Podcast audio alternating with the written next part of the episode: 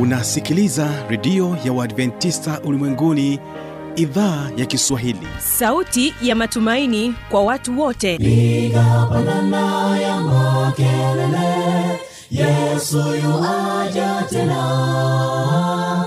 Ipata sauti imba sana yesu yuaja tena. Anakuja anakuja yesu yuaja tena hii ni sauti ya matumaini kwa watu wote. Inayokujia kupitia redio ya Waadventista ulimwenguni awr toka kila kona ya dunia tunasikia vita njaa maafa hivyo washiria marejeo ya mwokozi. Piga panda ewe mlinzi yesu yuwaja tena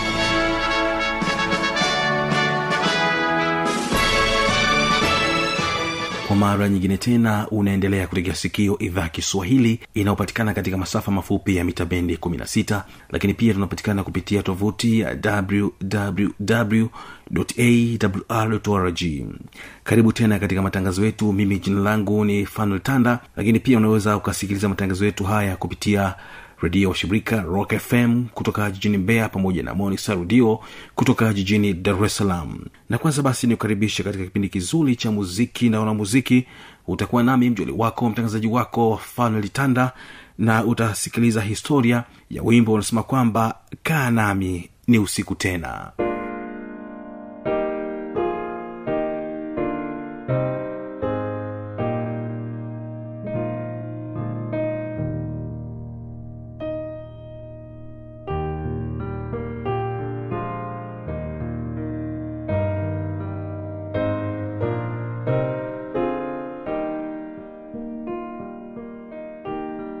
karibu tena mpendwa msikilizaji katika kipindi kizuri cha muziki na wanamuziki.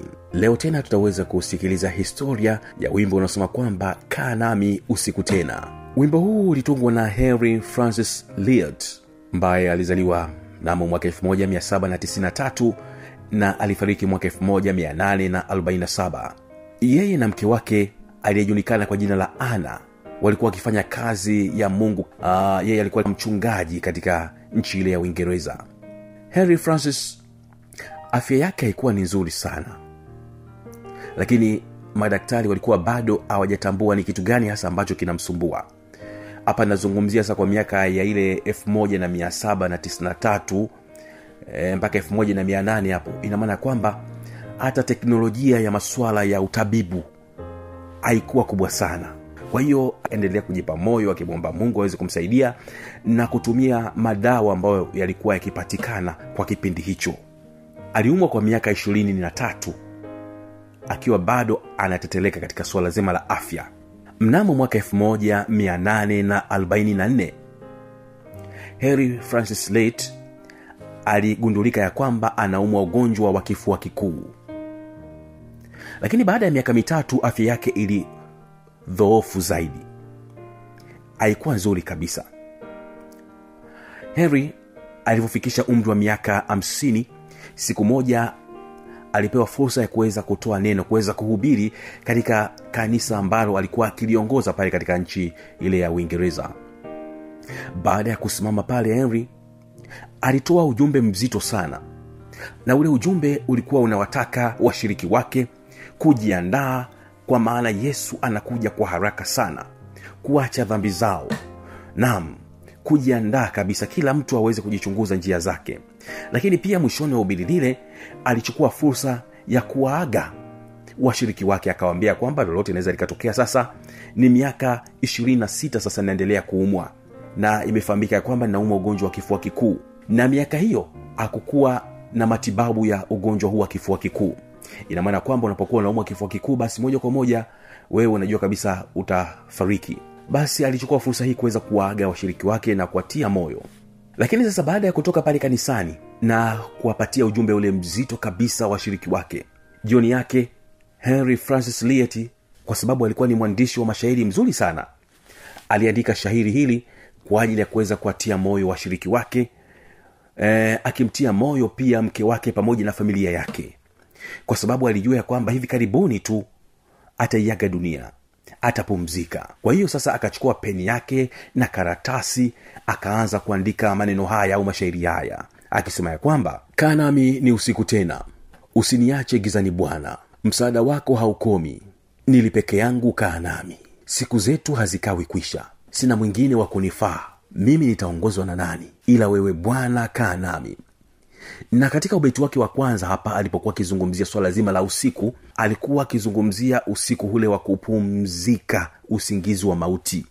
Wengi wetu wimbo huu tunautumia hasa tunapotaka kwenda kulala usiku lakini hasa wimbo huu ni kwa ajili ya mazishi. Kwa hiyo ndio usiku hasa ambao anauzungumzia kwamba ipo siku moja ataamshwa asubuhi njema kukutana na wapendwa wake kukutana na familia yake. Beti la tatu anasema kwamba sichi neno wapo karibu anasema kwamba nipatapo uh, shida na taabu kifo na kaburi haviumi nitashinda kwako kaa nami akiangalia ameweza kuumwa kwa muda wa miaka ishirini na sita lakini bado anasema kwamba ninapopatwa na shida lakini siachi kuwa karibu na wewe. Na anamalizia beti la tatu anasema kwamba nilalapo ni kuone wewe hata gizani nimulikiwe nuru za mbinguni hazikomi siku zangu zote kaa nami anamaliza.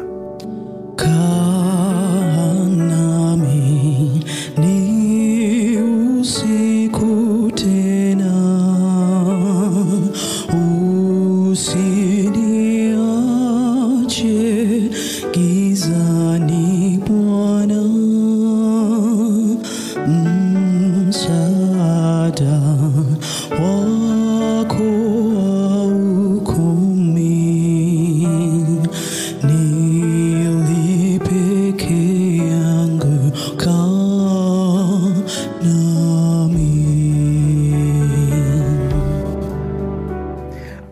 kuandika shairi hili lenye beti nne uh, akumwonyesha mtu yoyote lile shairi lake aliliweka katika begi lake. Alafu baadaye sasa akaamua kwenda nchini itali kwa ajili ya mapumziko. Kwa sababu kwa sababu ya ugonjwa wake ule uingereza kulikuwa na baridi kali sana na kifua kilikuwa kinamsumbua. Kwa hiyo akaamua kwenda kupumzika nchini itali ambapo hali ya hewa ilikuwa ni nzuri. Na baada ya kufika itali alichukua kile kipande cha karatasi akamtumia mke wake yale mashairi. Na azikupita siku nyingi sana. Alikaa kama siku mbili hivi na alifariki dunia akiwa hotelini. Baadaye sasa ilipofikia mwaka 1889 mtaalamu mmoja wa masuala ya muziki aliyejulikana kwa jina la william monk. Alichukua yale mashairi kutoka kwa mke wake na akatengeneza wimbo huu ambao tunauimba hivi sasa kaa nami usiku tena. Usiniache gizani bwana msaada wako wa ukomi nili peke yangu kaa nami. Na ndio tunaimba hivi sasa wimbo huu. Siku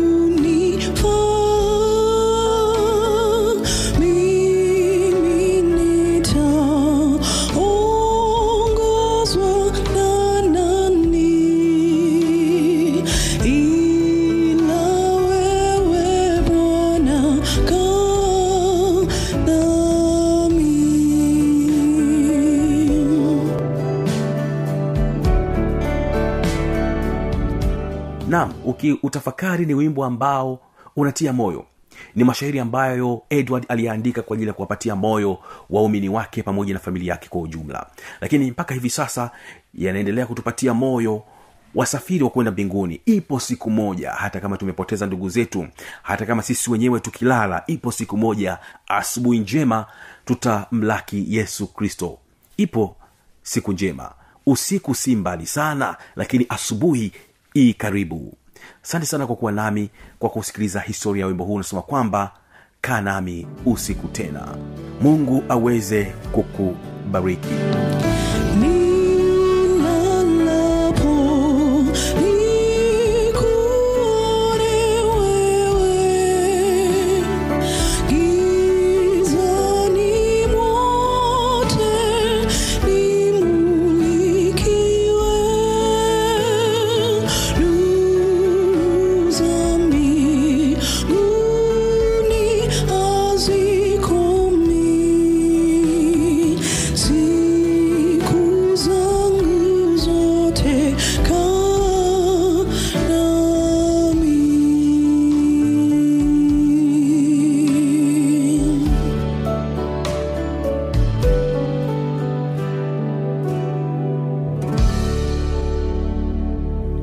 yawezekana ukawa na maoni mbalimbali changamoto swali tujuza kupitia anwani hapa ifuatayo.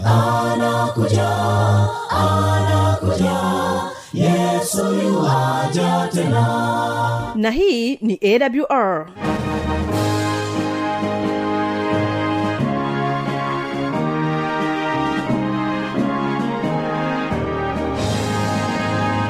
redio adventista ulimwenguni awr sanduku la posta 172 morogoro tanzania.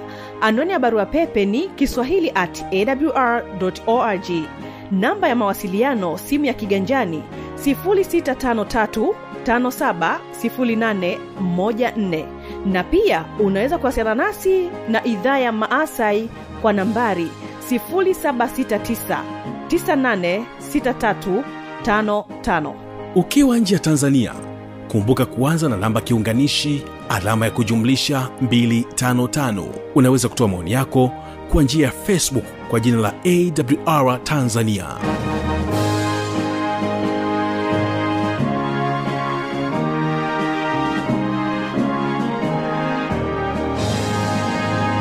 Karibu tena katika kipindi kizuri cha maneno yatayo faraja na hapa utakuwa naye mchungaji baraka butoke katika sehemu ya pili kisa cha yusufu.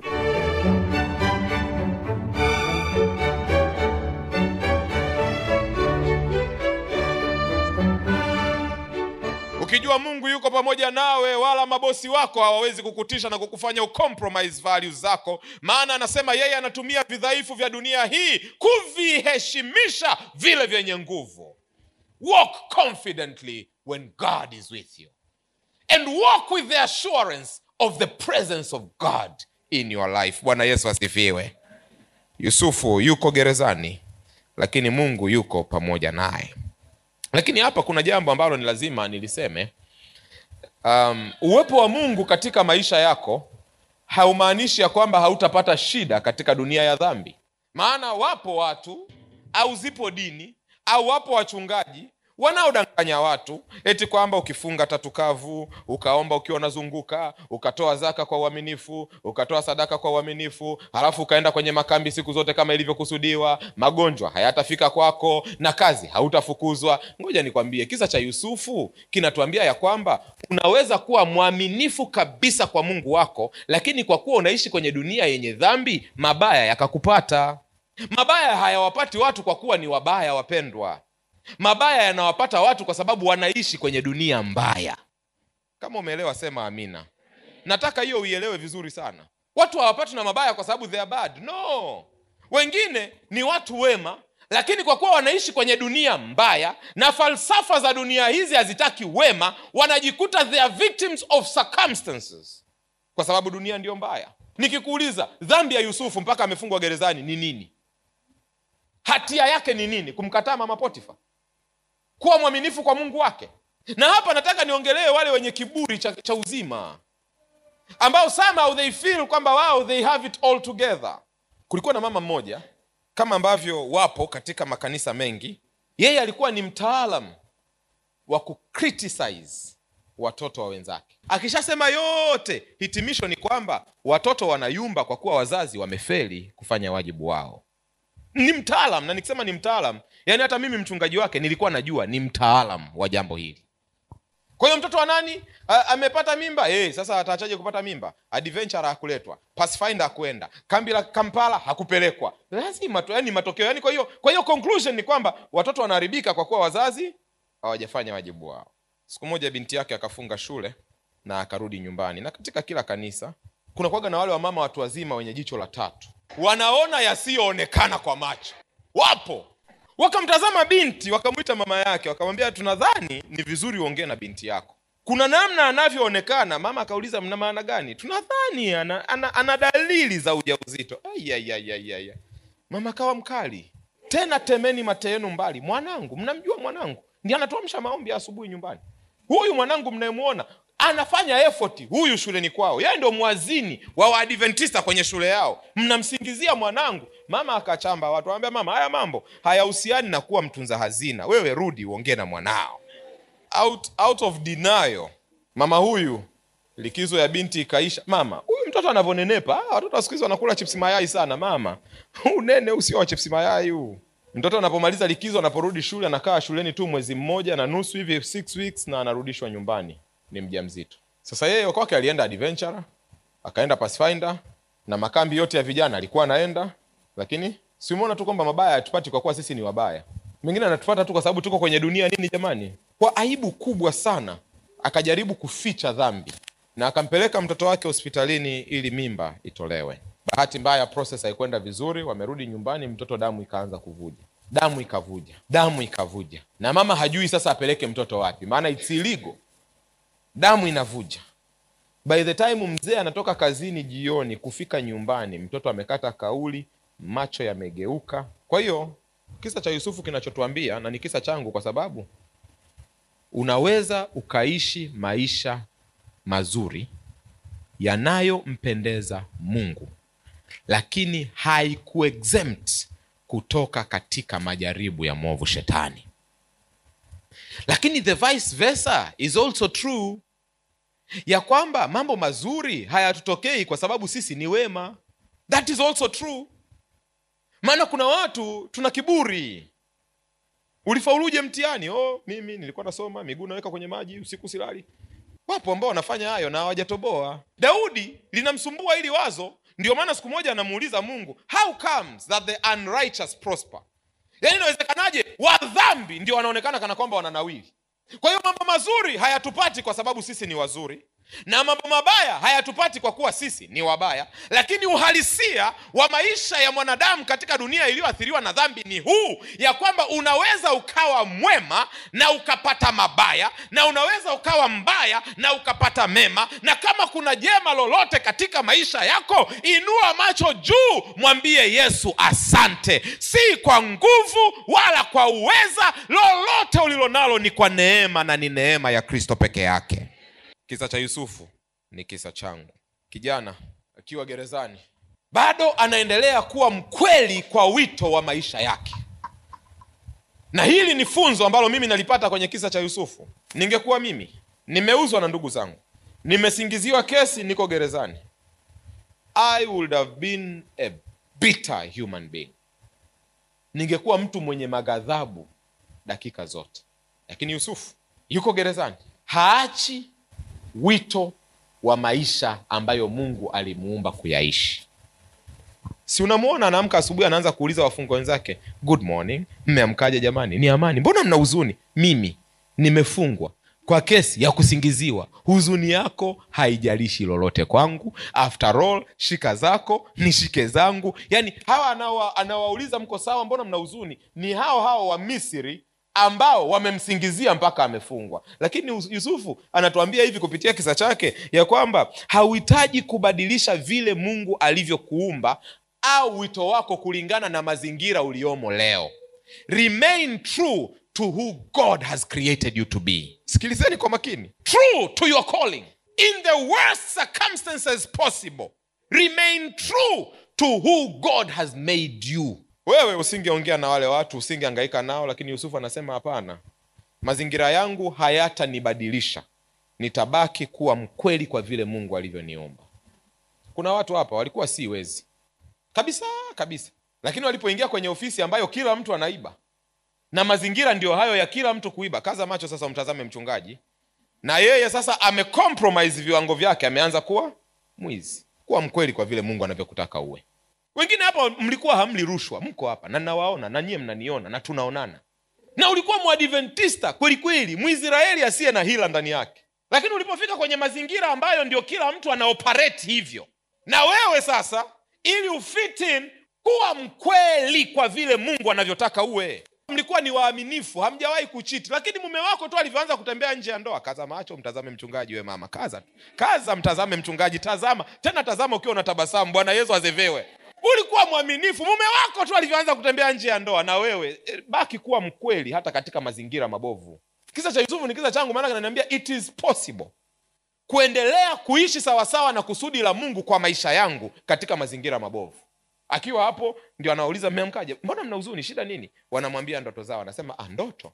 Kule mi nakotoka kule mungu wetu huwa anashughulika na mambo ya ndoto. Ngoja nikamuulize. Anakuja anaambia sasa sikiliza ndugu yangu wewe siku tatu kuanzia sasa utakufa utakufa kabisa unauawa. Kwa hiyo kama hujaandika hosia hujaandika nini nini wewe siku tatu kutokea sasa utarudishwa kwenye kazi yako ya kumnyosha mfalme. Ya kitaifa mfalme anamhukumu yule wa kifo kweli anauawa. Huyu mwingine anaambiwa ulisingiziwa rudi uendelee na kazi yako ya kumnyosha mfalme. Huyu ndugu akiwa anatoka gerezani yusufu anamwambia sasa sikiliza ndugu yangu. Kwa kuwa unaenda kumnywesha mfalme ukiona siku mfalme ana furaha ana amani ana raha mwambie kwamba kuna mwebrania huko amefungwa kwa kusingiziwa. Ah, ndugu yake anamwambia usijali. Kwa hili lilonitendea chap kwa haraka umetoka hapa. Kisa cha yusufu ni kisa changu bwana. Mwanaume akaondoka mwezi robo nusu mwaka. Mwaka birthday ya mfalme mwaka mpya. Krismasi pasaka hii. Mfalme bado kanuna tu miaka miwili ikapita jamaa hajatamka jina la yusufu. Kisa cha yusufu ni kisa changu. Kwa sababu kinaniambia sio wote ninaowasaidia lazima na wao wanisaidie. Na kuna watu hapa you are so bitter with life so bitter very bitter with life. Kwa sababu kuna watu uliwasaidia na wamekusahau. Stop being bitter. Huo ni uhalisia wa maisha ya mwanadamu kwenye dunia iliyoathiriwa na dhambi nikutana na mama mmoja anaongea anasema pasta yani usinione hivi. Mi ningekuwa mbali ningekuwa mbali. Ndugu wa mume zangu nimewasomesha. Tumekula matembele tumekula mchicha. Ninasomesha ndugu wa mume zangu. Lakini sasa hivi hakuna anayenikumbuka mama pambana na maisha. Dunia hii yenye dhambi. Kisa cha yusufu kinasema kuna watu utawatoa na wakusahau. Uhalisia wa mwanadamu katika maisha ya dunia iliyoathiriwa na dhambi miaka miwili baadaye mfalme anaota ndoto watu wanaangaika wanateseka hawawezi kutatua ndoto. Na hapa mungu anatengeneza stage ya kumtoa yusufu sasa. Ndio maana tunasema jamani wakati wa mungu ni wakati sahihi. Kwa wale ambao ulidhani kwamba wangeweza kukusaidia wakaku, wakakupa connection wakakupatia michongo wanaweza wasikutoe lakini muda wa mungu ukifika yeye mwenyewe anakutengenezea platform ya kutokea. Cha msingi tu hold on tight. Usikate tamaa. Usipoteze matumaini endelea kumwamini na kumtegemea. Muda wake ukifika ratiba za mbingu zikifika unatoka katika jina la yesu. Si ndio sasa mfalme ameota ndoto? Wachawi wamekuja waganga wamekuja watu wameferi huyu mnyoshaji anauliza jamani kuna tatizo gani hapa? Mbona naona wapiga ramli wote wako hapa? Anasema bwana mfalme ameota ndoto huko. Tuna tatizo la kitaifa. Huyu bwana ndo aya. Na msizani ya kwamba alimtaja yusufu eti kwa sababu alikuwa anampenda sana. Alijua kabisa akifanikiwa kuresolve a national crisis here. Si ndio mwendo wa promotion unaanzia hapo? Kwa hiyo it was not out of love for joseph. It was for pure selfish ambitions. Yupo kijana mmoja mwebrania hapo. Ndoto ndoto. Hata mfalme tena anaanza kutoa na shuhuda. Mimi mwenyewe niko hapa na kunywesha leo. Yeye ndo alinitabiria haya. Mfalme akasema aitwe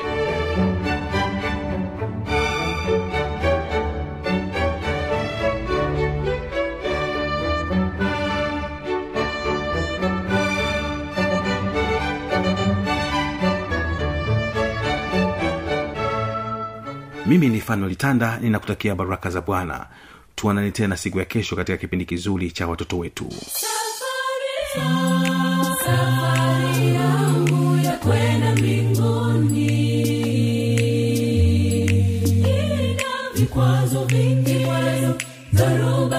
njiani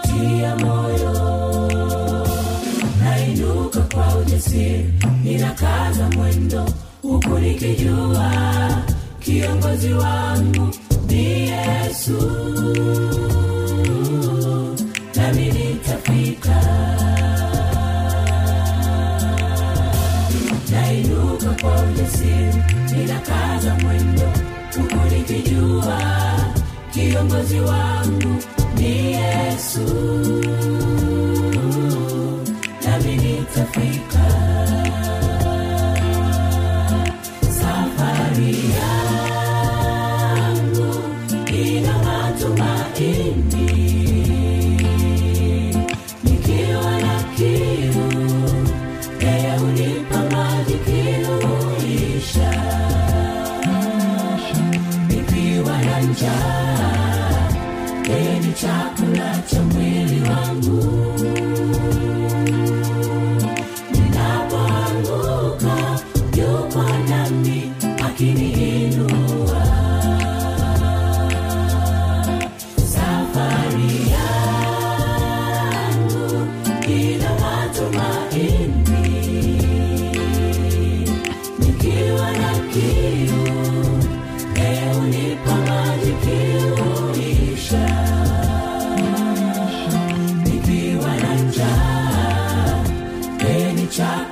chakula cha